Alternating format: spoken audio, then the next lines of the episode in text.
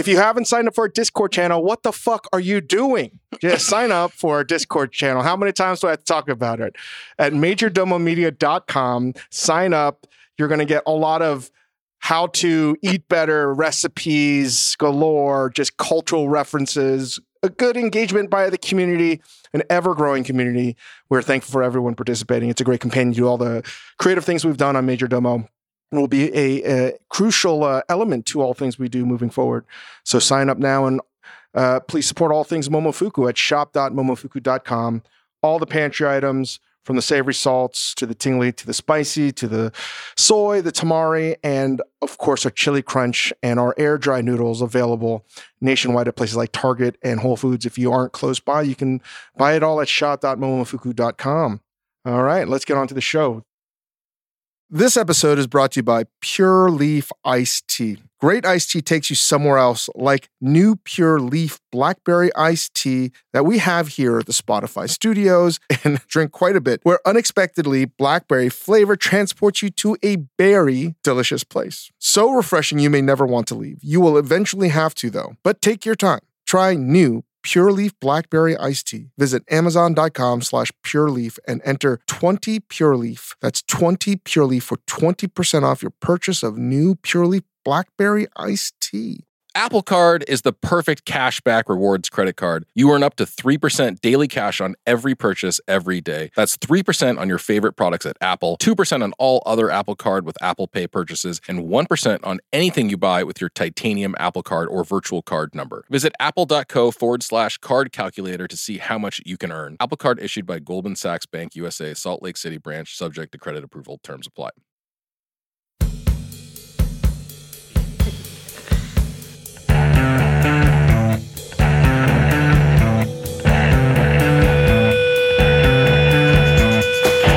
Dave Chang Show, part of the Ringer Podcast Network, presented by Majordomo Media. Thank you, Yola Tango.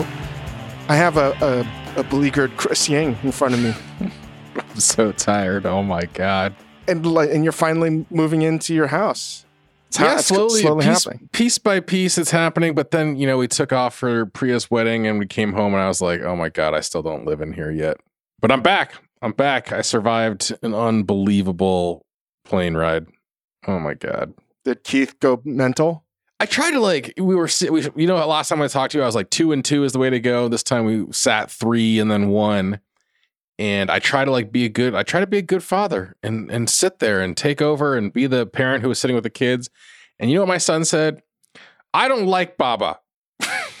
Just Get in line. Get in line, Keith. I'm currently recording this, and my son, it's almost 9 p.m., refuses to go to bed.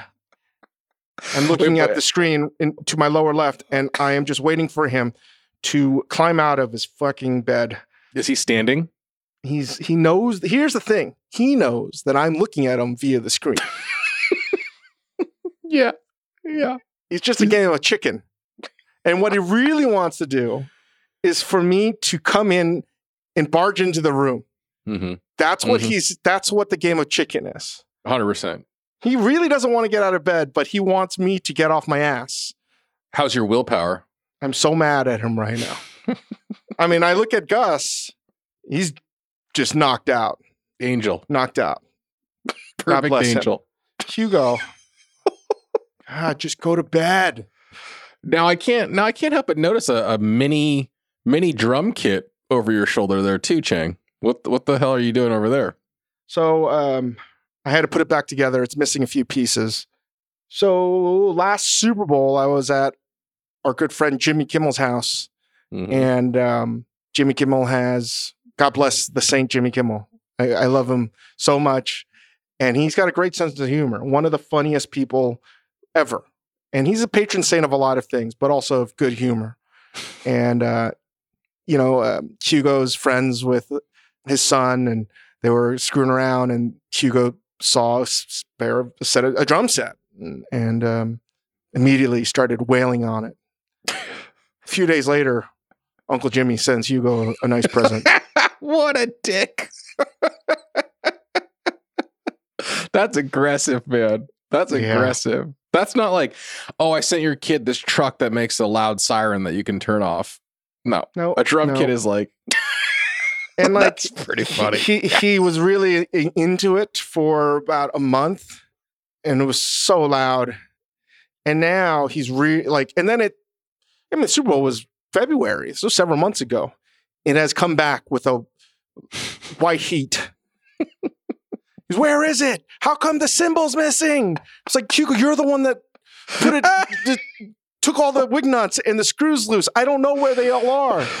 Find it, Hugo. I don't know where they are. Fix it, Dad.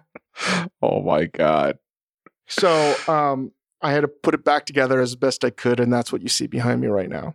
I like that it's in your office area though too. He comes in and, and, and jams with you. He's young John Bonham. and you know what? He we, we I can't find the kick drum. I mean on the what's it called on the snare or the the, The- the bass The bass drum. the bass drum where you just press the pedal. Mhm. I can't find it. So what he does is he wails on he goes boom boom boom and he wails on it below with the uh, he swings down low. he swings down him. low and he hits it that way. Wait, that's that's a pretty sick move. I don't know anything about drumming, but if that Yeah. becomes his signature drumming move, that'd be pretty amazing. Oh Lord, I hope he doesn't become like Dave Choe. That's all. In any way, shape, or form. but um, we've we've been traveling around a lot, and it's the beginning of uh, uh, a new year for restaurants. Right, September Labor Day is the new year. It is there's the there's the what uh, the Roman calendar or what what's the calendar that we use right now? the Greg- Gregorian, Gregorian? Gregorian calendar. Uh huh. wh- wh- whoever that person was. Good job. Greg. Good job, Greg. Greg. Good job, Greg. you are immortal. Um, good job, Greg. And then you have the Chinese calendar, Sure, sure, sure. and then you We have the it the restaurant calendar. calendar. Mm-hmm. which Mhm. begins Labor Day. What happens pre Labor Day? Like Every summer is fucking periodical that covers food is the hot new restaurant or the shit you're going to eat, and check out the hottest new dishes and every kind of hyperbolic word to get you to read this fucking article. right. That's out now. The and some of these issue. restaurants are like, yeah, it's September. issue. Some of these restaurants won't open up till 2024. right most anticipated openings and then like these and then like the restaurant that doesn't open for four more weeks is like the essential six restaurants and it's like no you haven't even been there yet I really enjoy not letting anybody know. that you're Just opening opening. That was my goal. That was always my goal. uh-huh You don't know how many times we would open up something under a completely different pseudonym with different everything, different LLCs, just to throw off people. Why the? Why do I want you to know? There's no. There's nothing to gain. because okay so a noodle bar was like already under the weather under the radar just because it was under the radar Yeah, but at at a certain at a certain point you can't hide it. But like the first several restaurants we opened up were literally, you know, Delta Force. you had a fake menu outside of Ko right is that am i remembering that correctly I can't remember what it was called exactly, but I made up that menu. bar and grill or something right It was Bar and Grill. It was like PJ's Bar and Grill or something like that, with a with a trio of ketchup with your truffle fries. which would have done just fine honestly which would have just done fine Because I just I don't want people to know. I I, I really want to like, especially in those early days, earn the right for people to write about it or to know. And the very first restaurant, I was so embarrassed. I didn't want anyone to know. Literally. I remember the Robs, they who who recently stepped down from editors of New York Magazine. They really were extremely good at finding stories. Mhm. I don't even know how. They must go through the uh, Con Ed new bills department and just like hunt it down. You know, right they're extremely good at, at sleuthing around. And I remember that very first restaurant, 163 First Avenue. I had everything in paper. Nobody had decided to work with me yet. Kino was probably a week away from joining. It was just me. And I got a knock on the door, and it was this person that later turned out to be Robin, Robin Raisfeld. And, and I didn't even know who the fuck she was. And she was like, So, uh, what is this? And I said, I don't know what you're talking about. That's amazing. That's so. I mean, like, I don't know. I didn't. I wouldn't even tell her my name. I didn't even tell her my name. I didn't want her to know. I didn't even know. I didn't have PR. That's a, this is a whole nother thing too. I didn't have PR. Right. I think one of the reasons why I just learned how to talk to people in a unorthodox way is if I had enough money and hired a PR person like everyone else, I would never have developed any kind of rapport with any of the media Mhm. Mhm. simply by answering the phone and being like, "Hello, I'm from Time Out Magazine." I'm like, "Hey, what's up? Uh, it's me. Uh, can I speak to David?" Like, "Yeah, what do you want?" Right. You're like, there's nobody else here. Who else would? Yeah. Who else would be here? It's just anyway, like I was so embarrassed. I didn't want them to know it was me. I didn't want. I was so embarrassed about even opening a restaurant. I didn't want anyone to know. I didn't even give them my name. I, did, I refused to let them even print the very first sort of write up in New York Magazine. They, I, I didn't even give them my name. I would I wouldn't let them use it. They just said a veteran of like craft. And that's how different things are now. And now in 2022, it's like you got to get that fucking word out there immediately. You got to start building that buzz. It's literally like running for, um, you know, your your party's primary. Mhm. You, you got to. You're fighting. You're fighting and fighting, fighting for that like press top of the billing shit. Well, you're like so, I mean, and like, I mean, that just speaks to the business, right? You're like so over leveraged that if you're not packed from, you don't want to be packed from minute one. You want to like get your feet under you. You want to figure out how to cook the food you want to do. You want to figure out your kitchen. You want to like learn how to do service, but you're so leveraged, so over leveraged that if you're not packed from minute one, like you're fucked, right? Like that's the whole thing. Yeah, very few people have the budget to go six months to a year with losing money.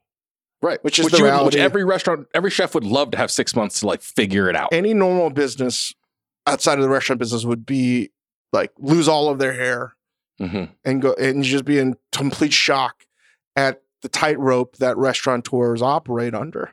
That stress, right? And and again, that stress is something that I don't think is really ever understood by anybody writing about food, right? That tight, tight wire. But the reality is, with all of this food coverage about restaurant openings, what they don't do, and I will say, what we need to be doing a better job is giving restaurants the opportunity to grow and to make mistakes. Mhm. It doesn't make any sense in the world to write a review on a restaurant to me the first month, the first two months, the first three months. Yeah, I mean, I would go so far as to say like positive or not, it's still not like helpful to write a review, if, even if it's a glowing review. I, I would say most people would agree that six months is the the right time to like go to a new restaurant or or to like Mhm. properly review a restaurant. Wouldn't you Mhm. agree? It's about six months. You've you have no idea what you're doing. Even in sports, there's literally three months, four months of preseason before football begins. There's preseason for everything has like exhibition. Right. Imagine if your professional sports team did just was like, that's it. We're um no spring training. Where is this That's beginning? the other thing. Like preseason or not, they have practices. like restaurants don't get to practice. I mean, not really. yeah, You're you have like- friends and family, but you don't have that budget Right. again. And I I I, I have a very distinct philosophy on friends and family. Your friends and family are there to be guinea pigs, not to enjoy themselves. Yeah, this is my favorite thing. Can you explain what friends and family is and like your different approach to it? Usually, friends and family is what? Friends and family is for literally friends and family of the people that work there, the people that might have invested, the people that are close in the inner circle of that restaurant, the purveyors, the vendors, the you know, the people that are the first circle of support to to try. You have to do a test run. Yeah. One, I mean, two, I three remember when we opened up Toronto 10 years ago, we did like three weeks. You know, that was crazy. That was the most insane amount we've ever did because we did four restaurants in, in one um, building at the in same one building time. in three weeks. So you, it was like a staggered amount of that was just crazy. But the reality is, you need to test it out if you have the money to do so. That's just the reality. So we we would. I developed a a, a, a crazy thing of making situations every bad situation like happen during friends and family. So it's a test run, and and you don't know what the books are, and you make it real for example, when you have a reservation and say there's a it's a 50 seat restaurant, you have 150 people on the books, so you're doing three turns that you know of, right? And if it's a busy restaurant and it's 50 seats and you're doing three turns, the reality is you're probably doing 175 to 190 because of walk-ins, etc. That is like full on, and a lot of people have five to seven o'clock reservations. But the reality is, a lot of people that five o'clock reservations don't show up at five o'clock. They show up at five fifteen, mm-hmm. five twenty, or they're assholes and they go for a cigarette. And that at, at 15 minutes at one table adds up with another table. And next thing you know, a whole second turn gets pushed 30 minutes and you're fucked. Mm-hmm. And and and then so on. The second turn doesn't show up from seven to eight thirty. They show so the third turn gets pushed an hour. And the reality is, everyone comes at seven thirty to eight o'clock. Yeah. and you're effed. Right. So so you know, if it's a fifty cent restaurant, if it was up to me, I'd be okay. We're doing the full turn at seven thirty. Every you tell all your friends and family, oh, you want a seven thirty reservation? Great, you got it. Oh, we have a wonderful reservation for you today, seven thirty. Oh, so this You, is you it- can only dine at 7, 7.30? Great. You also have 7.30. Everyone gets a 7.30 reservation. all two you don't tell You, have anybody. seven thirty reservation. And in the book that the, the maitre d' reservationist has, you write it out all organized at 5.30, 6 o'clock, 6.15, structured like it should have been. But in reality is the kind of reservation seating that I just described. Everyone's coming at the same fucking time. You know, buckle up. It's going to go down, right? Right. And then it's like, okay, um, you tell one of your managers to drop a tray of glasses that you might have bought and they're already chipped or whatever. And then you unplug the ice machine. Right.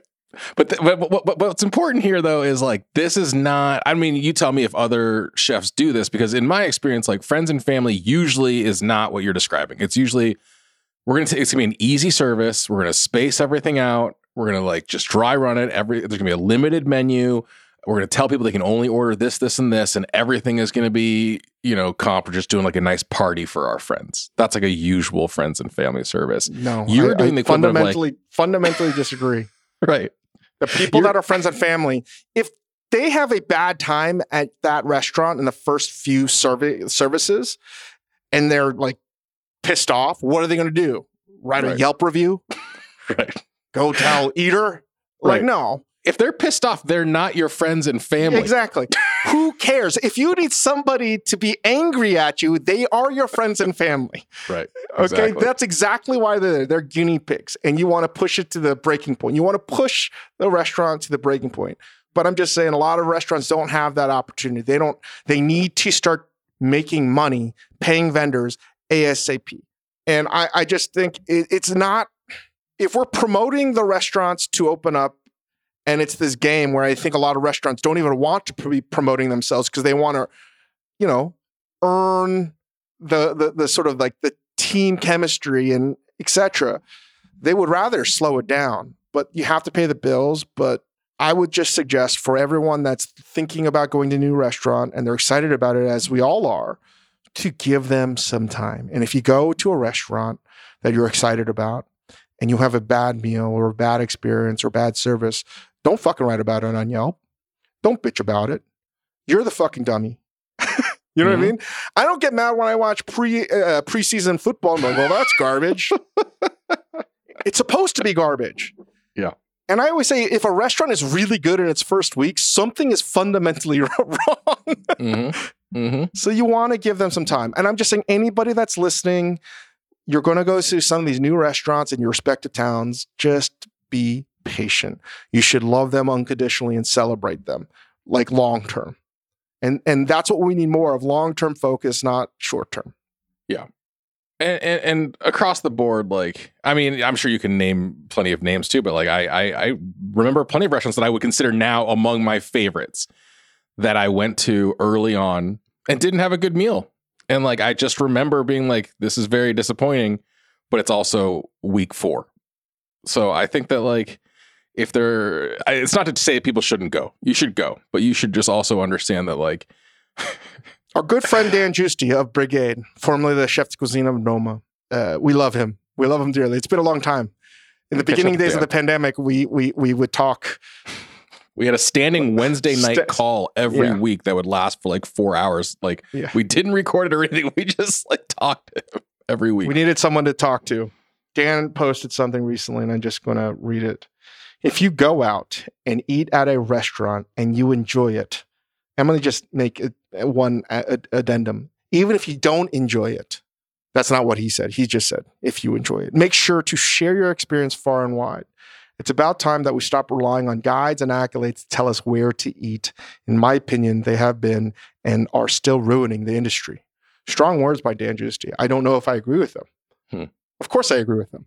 But listen, it's not. They're, not. I would say they're not. Like we all use them.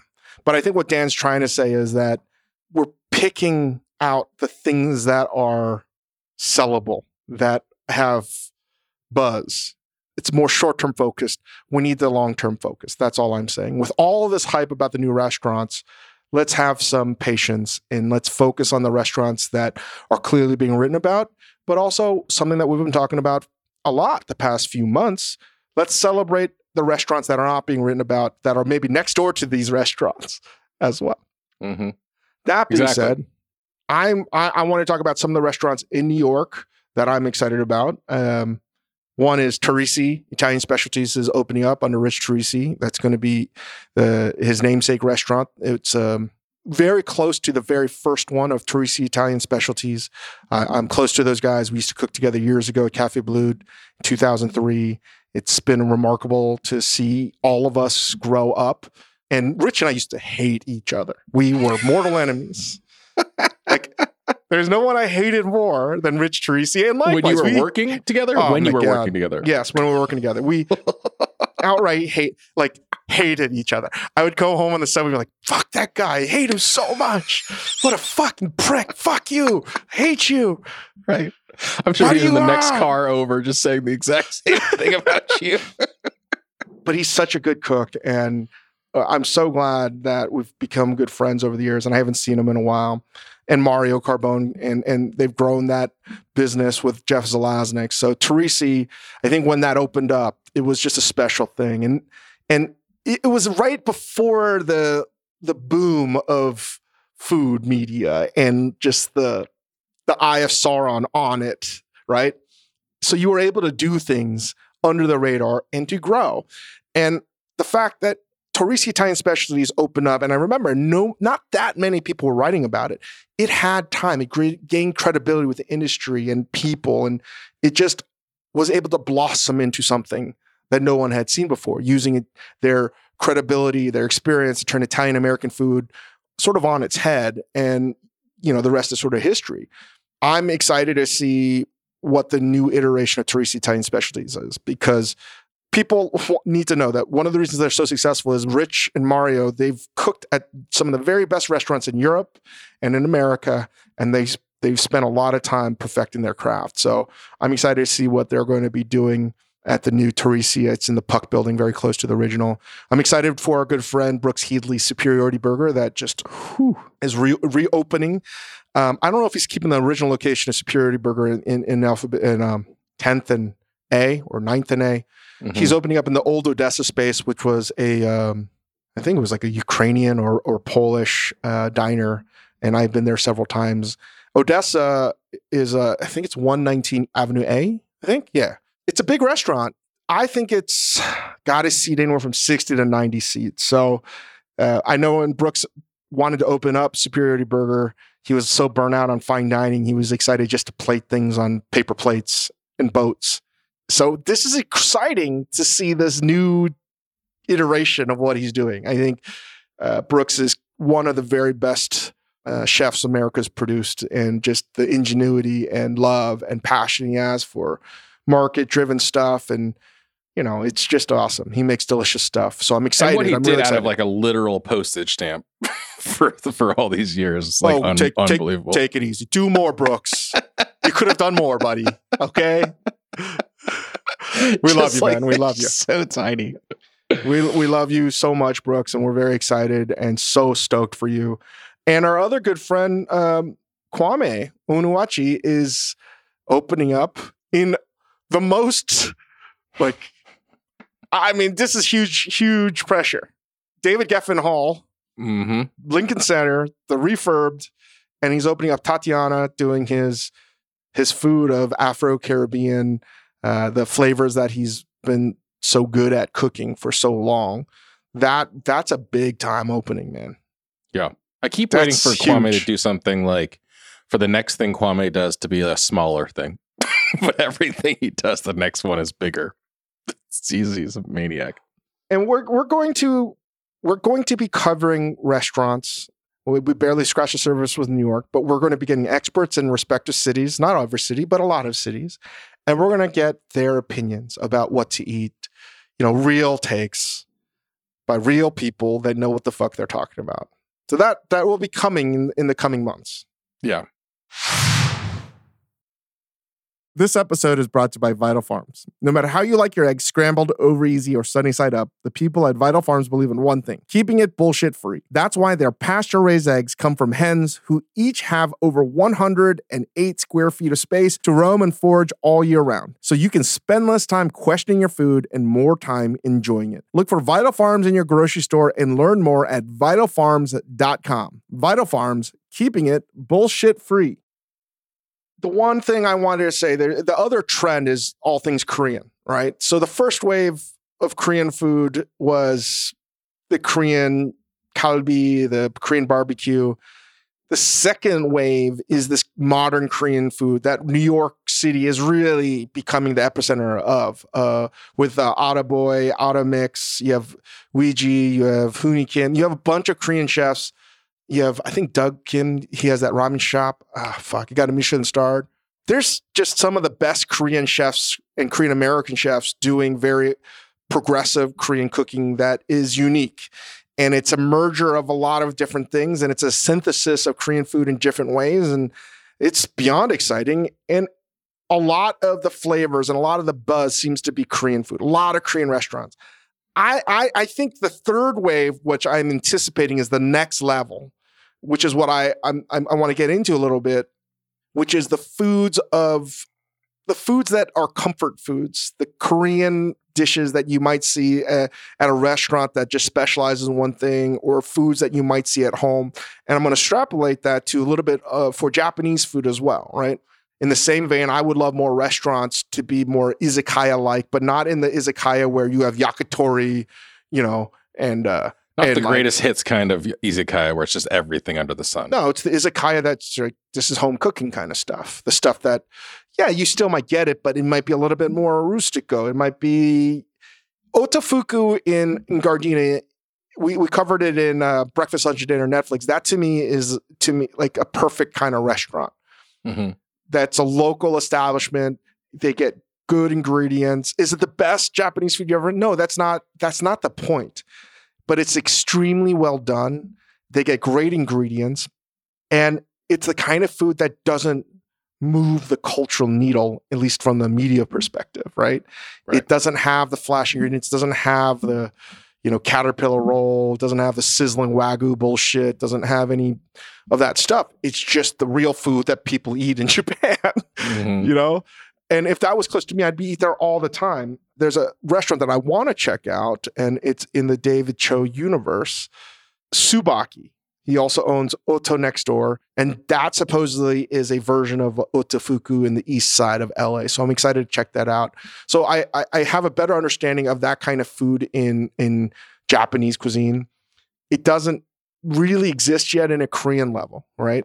That's mm-hmm. what I would hope. That's what I hope the third wave for Korean food is going to be. Is not the fusion and stuff, not the the the new way of cooking Korean food that is happening, right? I'm already looking around the corner as just like the comfort stuff, the stuff that isn't what you get when you go to a Korean restaurant. The the stuff that is more of the esoteric variety. Do you think that that w- do you do you see that third wave as happening under the radar, or do you see that as happening with like splashy openings? Like this is no, a... it's it, it happens with time. Mm-hmm.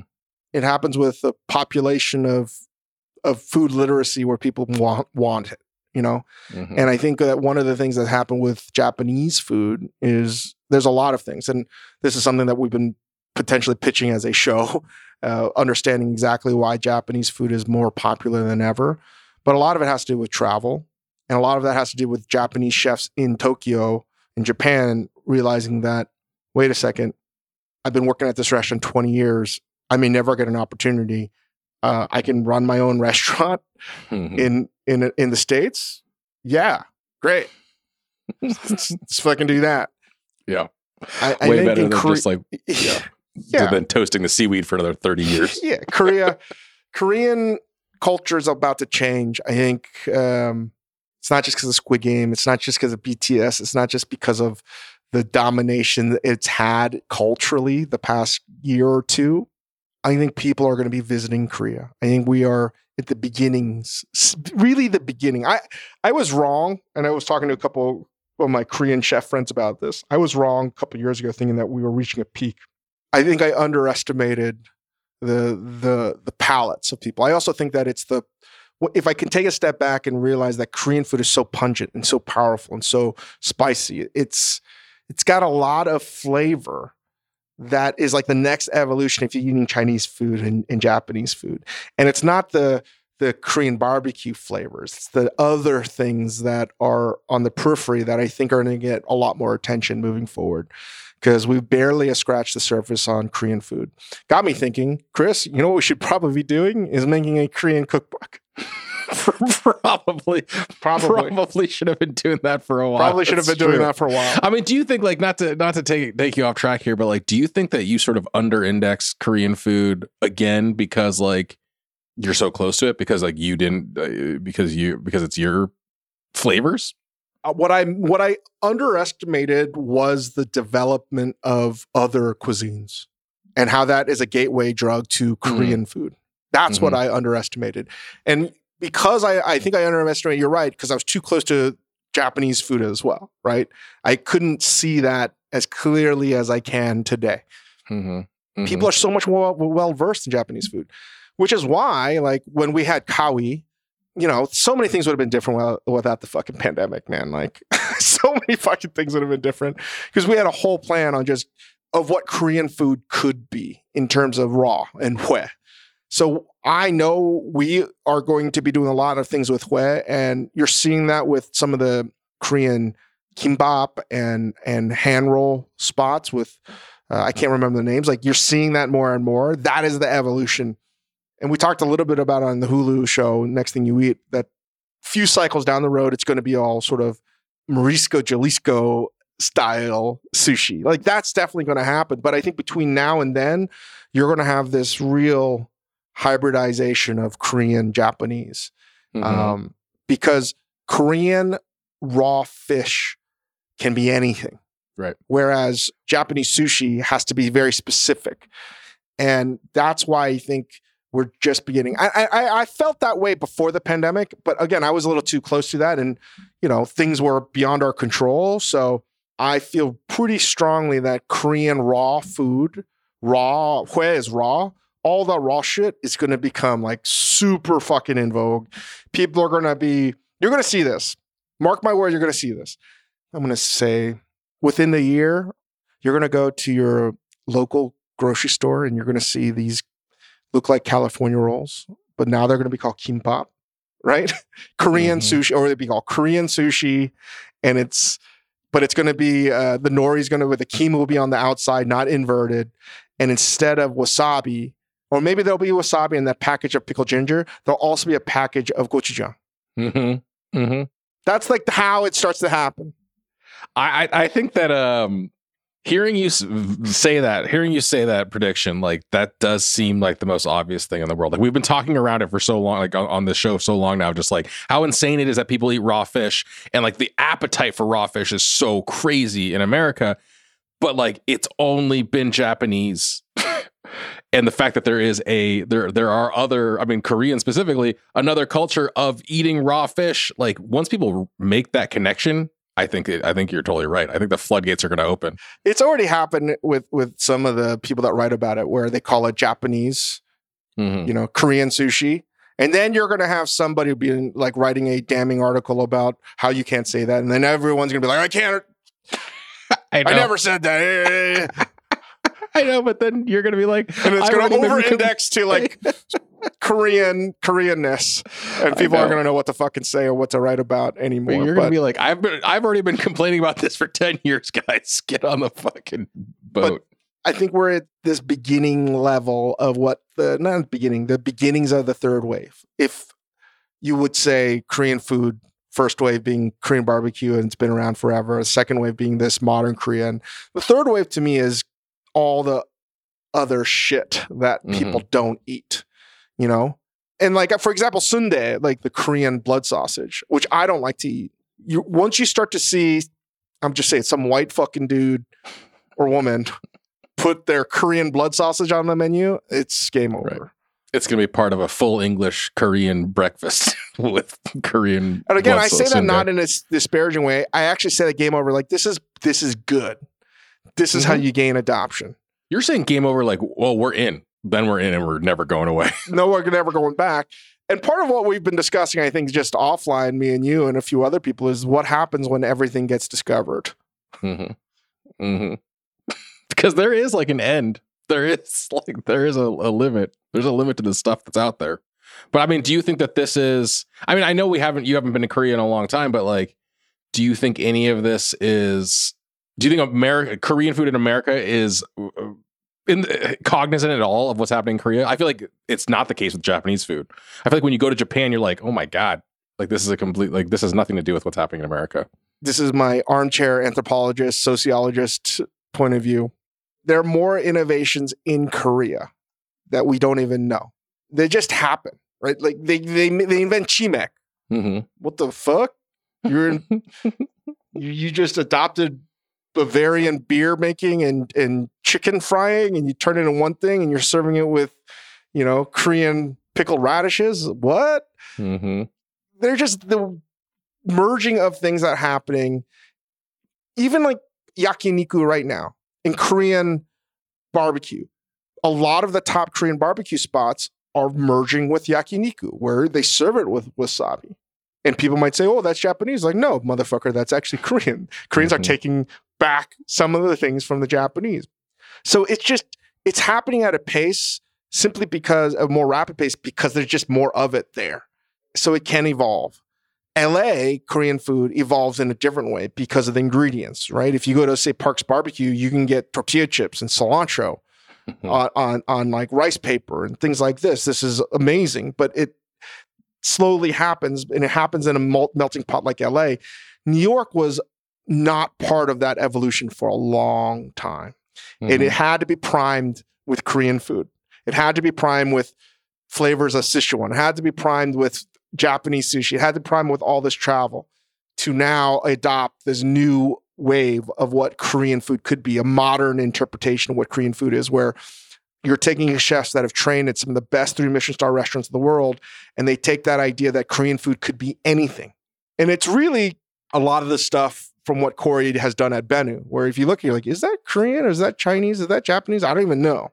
And that's where the beautiful thing about what Korean, modern Korean is going to be is that it can be anything.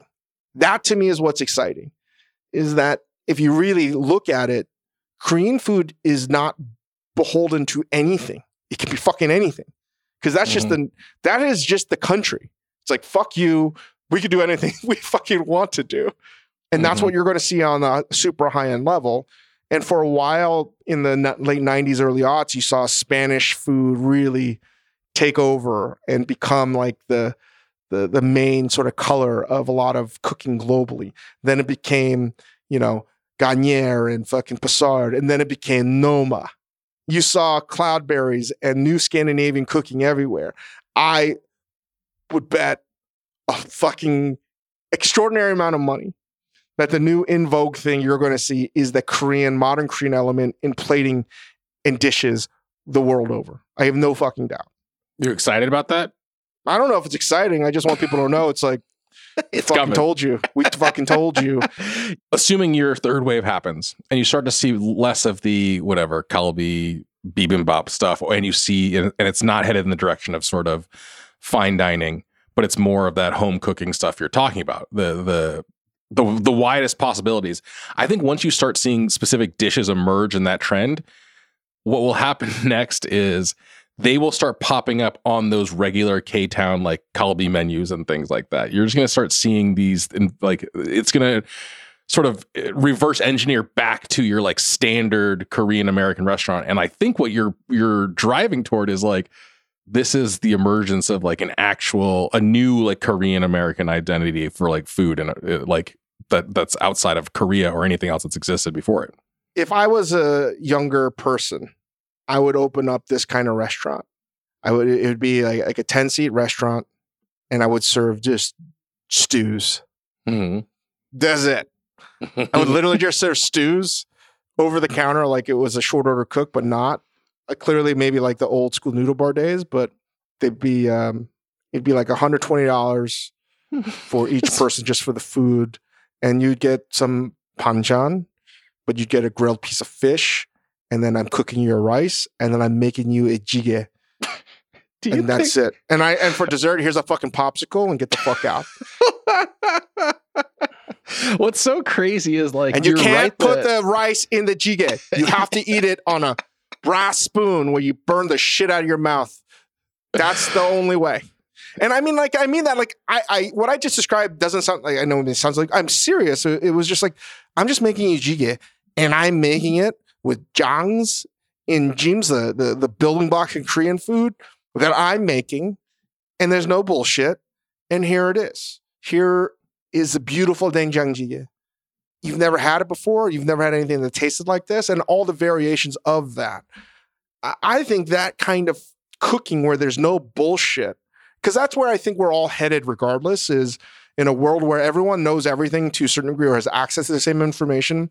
The what is going to separate restaurants is the ability to execute it better than anybody else.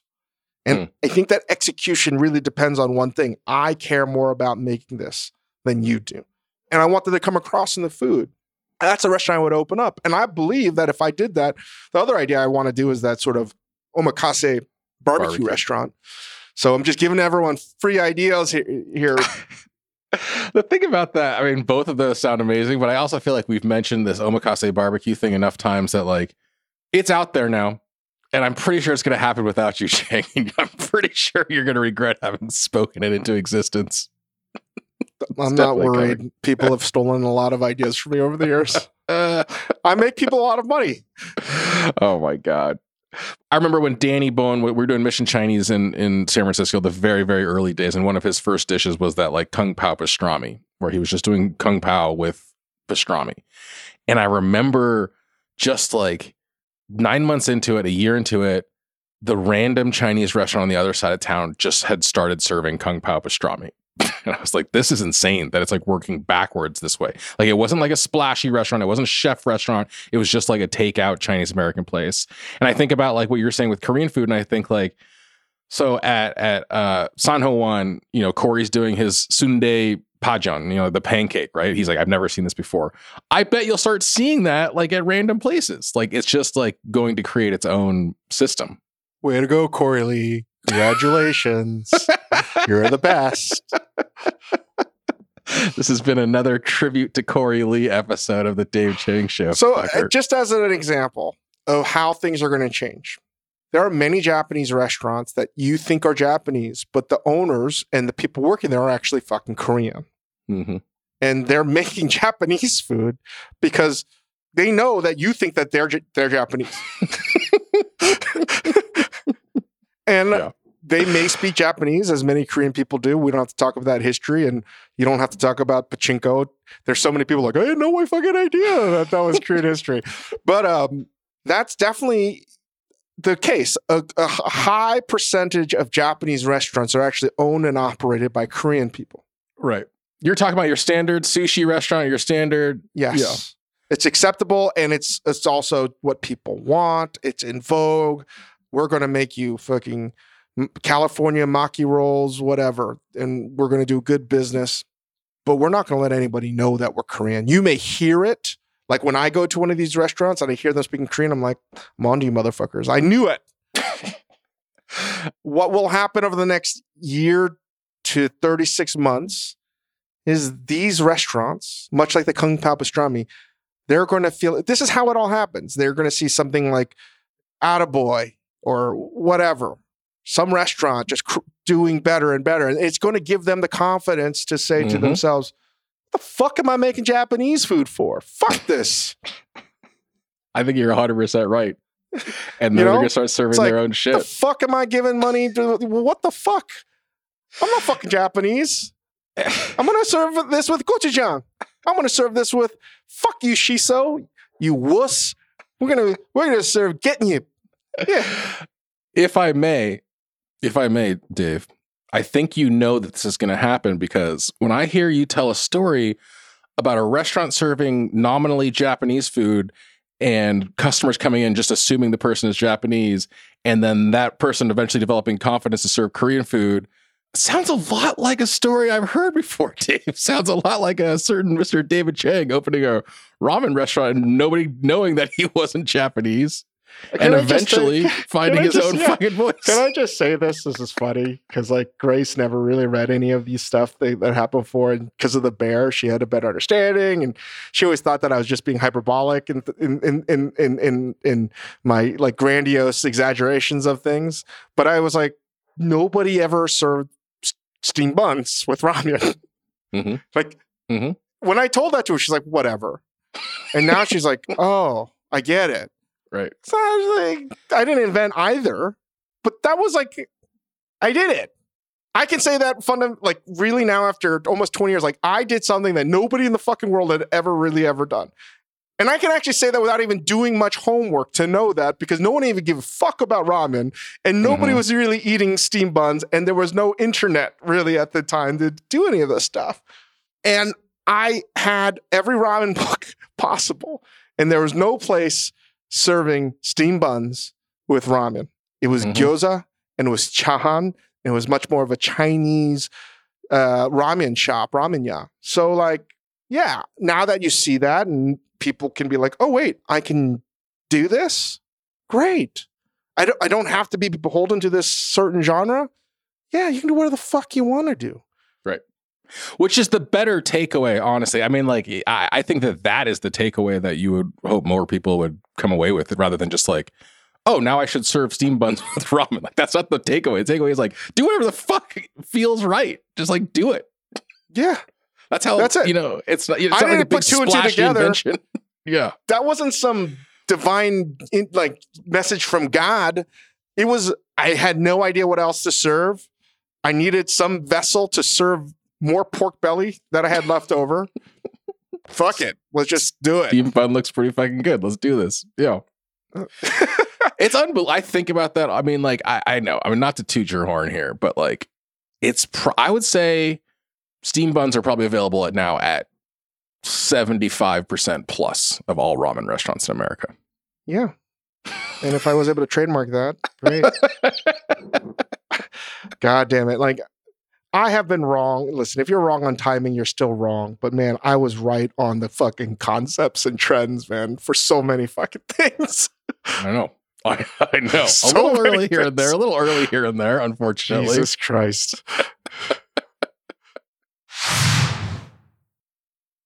Apple Card is the perfect cashback rewards credit card. You earn up to 3% daily cash on every purchase every day. That's 3% on your favorite products at Apple, 2% on all other Apple Card with Apple Pay purchases, and 1% on anything you buy with your titanium Apple Card or virtual card number. Visit apple.co forward slash card calculator to see how much you can earn. Apple Card issued by Goldman Sachs Bank USA, Salt Lake City branch, subject to credit approval. Terms apply.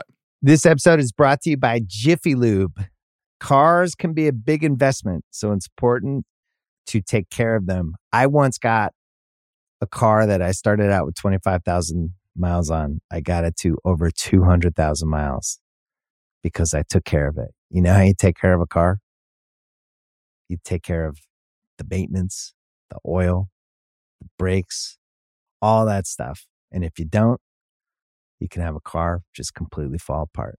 When your car needs maintenance, head to Jiffy Lube. They provide automotive excellence at speed.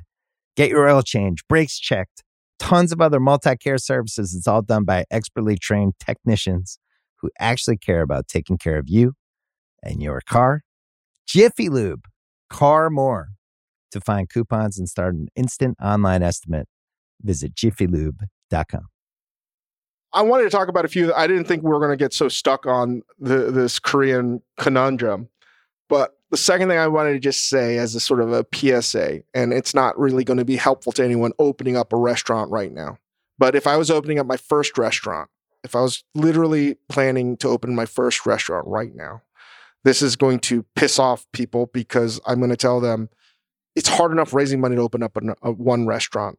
It's hard enough because banks probably won't give you a loan. You have to uh, mortgage a lot of things. You have to guarantee payments, et cetera, et cetera. I'm going to say that you shouldn't think about opening up a restaurant unless you have the money raised to buy the real estate. Hmm. For the amount of money you would need to open up, say, in a larger metropolitan city like LA, San Fran, New York City, I bet you with that same amount of money raised, you could actually buy a building in a secondary or tertiary city. When I say in terms of population size, and I think that would give you, going back to how we were first talking about restaurants, a, a safety net for your investment, because ultimately you're just giving money away to a landlord and, and improving the, the the the building for some, for for nothing ultimately. Mhm. And I would say that if you were going to spend the time to do it, it's an added level of difficulty, another impossible door that you need to gain entry to. But I would say it's worth it because in the event that your restaurant doesn't work, you have something. Right.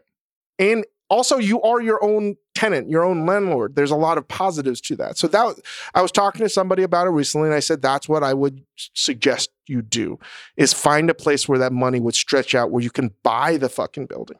I'm always impressed by chefs that have opened one restaurant or two restaurants and they've really been methodical at their growth.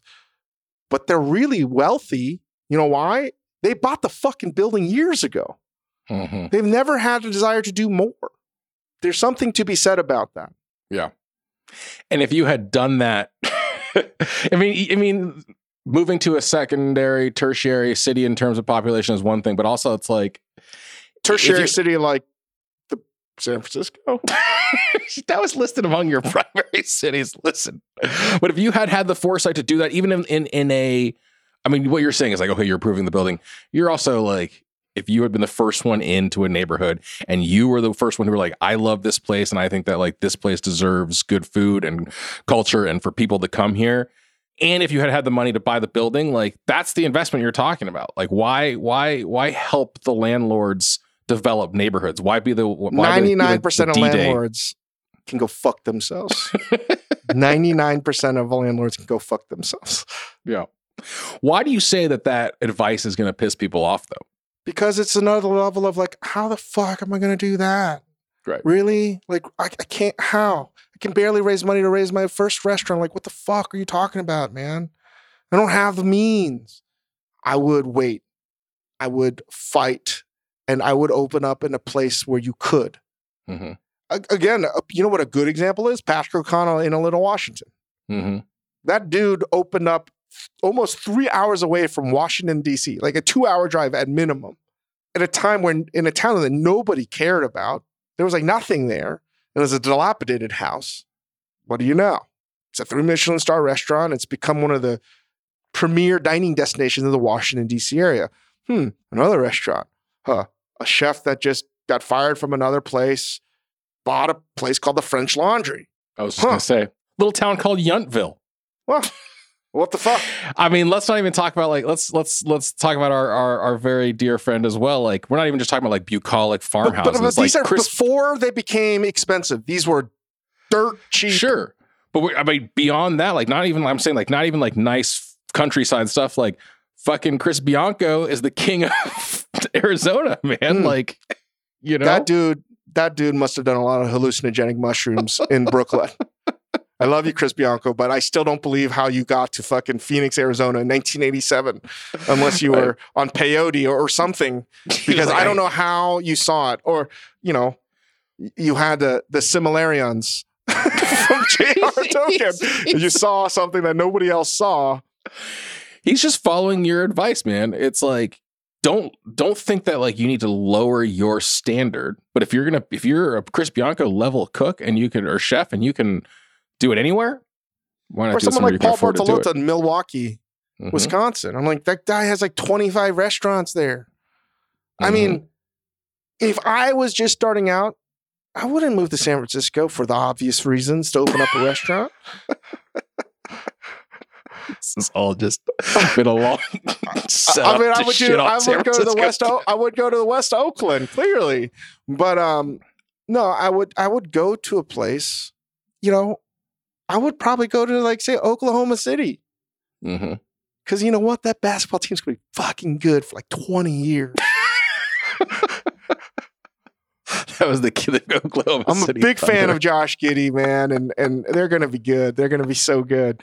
But seriously, it's you need to you need to keep your options open, and it doesn't have to be in places. All right? and I would just do things like that. I would. That would be my recommendation. I, I actually th- I thought about this when when you talk about the Bay Area law. Just just to put like a fine point on it, I'm always like, you know what would this is my stupid armchair sociology turn, Chang. I'm like, you know what would alleviate the whole entire Bay Area housing crisis and, and like crazy unaffordable housing would be if people would just make San Jose a little cooler. if like some cooler shit would open in San Jose and people and would become more desirable, like you would alleviate a massive housing crisis. you could I'm just saying. I would open up in San Jose in a fucking heartbeat San Jose is where to fucking open. I'm not kidding. That's the- because that's this hockey that hockey team that uniform hasn't changed in 25 years. just the It's a shark eating a hockey stick, and that's why San Jose is an amazing city. What a great logo! it's an insane logo when you think about it. I've never stopped to think about it. it's a shark eating a hockey stick, and the shark is going to be wearing a hockey jersey. The whole And they're fucking insane. good. They're always good. Perennial contenders. Um, and the other thing I, I wanted to say with this whole idea of uh, the new, right? This whole yearly phoenix of restaurants rising up stuff. There are a lot of people thinking, "Am I good enough to open up a restaurant?" hmm And this should go into a larger conversation about talent versus grit and determination. I've had a lot of conversations of late with people, you know, that are contemplating their next moves or what do they do? Do I want to stay in this industry? Do I open up a restaurant? Am I good enough to do so? I think if you look at other parts of culture, you will be surprised that not every single person that is successful is the most gifted, most naturally talented. It almost never happens. hmm It's usually the person that wasn't the most talented that really was struggling. But through that struggle, they had that vision. And I'm not just talking about myself or something like that. I just think a lot of people that were very successful, especially opening up restaurants, they weren't the best cook in the kitchen. And if I think if you ask yourself, especially from in my career, the best cooks in the kitchen almost have never transitioned to being like a successful chef hmm owning a restaurant. It just rarely, I'm not- I'm not saying it doesn't happen, it happens, but it doesn't happen nearly as much as that cook. You're like, that fucker is successful? What the fuck? I work, Yeah. I can't believe that. I work with that guy. That guy was a blazing inferno every night. I don't even know what the fuck. Yeah, I mean, it, it's like it's like the best writers in the world, the best novelists weren't all just like the ones who got the straight A's in English class. like it's kind of like the comp, right? Or like weren't the best at writing like their essays. and and that's why I, I I think there's a lot of people right now. There's this whole new movement. So many people opening up restaurants. People wanting to open up restaurants. There's this. It's crazy. You would think that after these past three years, nobody would want to do it, but there are more and more restaurants. And this goes back to the idea of I hope that people are doing new, interesting things and different things. And it doesn't mean that you don't have to have talent, but you do need to have some experience. You do need to have vision and you need to have something to say, a point of view, which is why a restaurant like Yangban Society is so influential and important to me, is because they have a point of view that a lot of people aren't doing. You don't have to be super talented to do this. You don't have to be the very best to have a successful restaurant. You just have to have something to say. So before you open up a restaurant, before you open up another Italian trattoria doing seasonal market stuff with focaccia as your first fucking course, yeah. right? Again, there are restaurants that can do that and they're good and I love them, but It's not your it's not it's not, It's you don't need to open up another one. basically if you were thinking about doing that, you don't need to do Uh, speaking of which, uh, you know, you know it's a great restaurant in LA is Antico Nuovo. That place is so good and, and uh, so good. Such a good restaurant. Again, like not a surprise. The guy's amazing, but because it's so good, you're going to see a lot of restaurants trying to do like very similar thing. but you can't. So don't do it. Do something else. Yeah. You just have to have something to say. This is where I, I would love to get Jerry Saltz back on because it doesn't mean you have to be the most naturally gifted with the perfect resume, the perfect CV. You just have to have something to say that is distinctly different than anyone else. Yeah. And right now, that may seem very difficult, but it's not. It's really not. It could Mhm. literally just be I'm making spicy fermented Korean soybean stew, and that's all I'm fucking making. I want to make Yeah. it better than you could ever make it. That's it. You got to believe that's going to get people in, i- into your restaurant. You have to have that belief. So I just hope that's what we're going to see more of in the in the coming months and years. You don't have to be the most talented person to do this. You just have have the most beautiful idea. That's what I really believe. And then we got to give those people time to go back to your first point, tie a nice little bow on it. You got to give those people some time to what are you figure it talking out. about? They got to get it ready. They have to have that idea polished and ready to go, and appo- you know, early acceptance into Harvard right away. Right. You didn't ferment, you didn't make your doenjang overnight? How's that? How are, how are you not ready for this? Well, and, and again, it, it goes back to an interview we had with David Epstein. Uh, he he wrote the book Range. I re- I rarely recommend people read that. You just don't know. If somebody may be struggling, or somebody may feel like they're not fitting in at a certain job or restaurant. It doesn't mean that they're not going to be successful. You just got to give them time. I hope with all these new restaurants that are opening, some of the ones that are very very bad might be the ones that change the whole restaurant game but you got to give them oxygen. You got to give them unconditional support and love. And that's why I wanted to talk about this is that we need new ideas. We need to support the new restaurants that are going to struggle. Some restaurants aren't, but the very best restaurants might be the ones that just need time to grow into their space. And legitimately, I think that anybody that worked in this business at top tier restaurants will say that it takes on average minimum six months for a restaurant to gel. It just does. I think that's, I won't say it's common acceptance, but it's just true. You know, another thing I want to say is just because you say you worked in the business doesn't mean you, you worked in the business. it's a cook. you know what I mean? There's different, doesn't mean you were good either. There, I, I, I think good is a very relative word, clearly, but just because you put time into something. It's the same thing we're talking about. Just because you're of a certain age doesn't mean you're actually mature. Right. It's how many hands of poker you've played and how the intention you've had at that restaurant, right? You can be great and you can learn a lot at a very sort of meager, poor restaurant, right? In terms of, but like, it- there's there's no perfect way to describe this. I'm just saying, like, we have to be better at saying just because somebody works somewhere doesn't mean they're qualified th- this goes into cooking school and my fucking hatred of a lot of cooking school. Like, just for example, one of the issues I have with cooking school that hasn't changed in years is that if you graduate, say, from the CIA, it's like a lobbyist, it's a recurring recruitment door. Big hotel chains will take like five to 10% of each graduating class and say, hey, we're going to pay you six figures. You can move to Hawaii, you can move to the Maldives or whatever. And uh, you're going to start off like you're like in the army. If you graduate from college, you're immediately like a lieutenant, right? If you enlist, Mhm. you're immediately going to be a sous chef. right.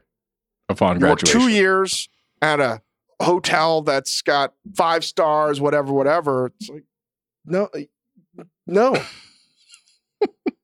I'm sorry.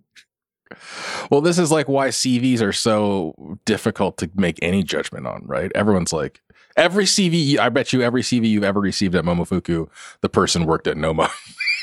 like, well, or, or, or, person or it's like, hey. I spent like three years working at this restaurant, but you got to ask themselves, were you par- only the PM crew? Mhm. Zero. Okay. Yep. Okay, so you never once learned how to make any of the dishes that you're actually making. Mhm. You've never done real mise en place. Okay. Just because you work somewhere doesn't mean you know how to make anything. And that's just the part of this where we're at right now is you, you if you had one kitchen crew per day, that's the old school, that's shift pay. You're working 100 hour weeks. That's just not happening anymore. So it'd be divided up. Are you working AM or PM? And if you see that this person's only worked PM, it's like, okay, it's an incomplete resume because you're just assembling food. A lot of the fucking restaurants today are food assembly lines. That's just not a lot of them, almost every one. You have to, but doesn't mean you know anything. Anyway, I don't even know how the fuck we started talking about this. I think we need. I think we need some. We need to establish some rules for credibility. People need to earn their stripes. Is the point? Yeah, just like anyone can start a fucking podcast. What the fuck? but here's the difference, Dave. If anybody ever asked us, I don't think either one of us would ever describe ourselves as a podcaster. no, describe me as a celebrity chef, okay? Slash podcaster. What the fuck is oh, that? That's a sad business card. David Chang, celebrity chef. Fuck. no, I'm a venture capitalist, man. David Chang, celebrity chef. Do you think it? Hold on, hold on. I was going to ask you. Do you think that there are people with business cards that say celebrity chef on them? Should start. My favorite, my favorite is underwater ceramics technician. Your dishwasher. Amazing. Give us five stars. Please, please.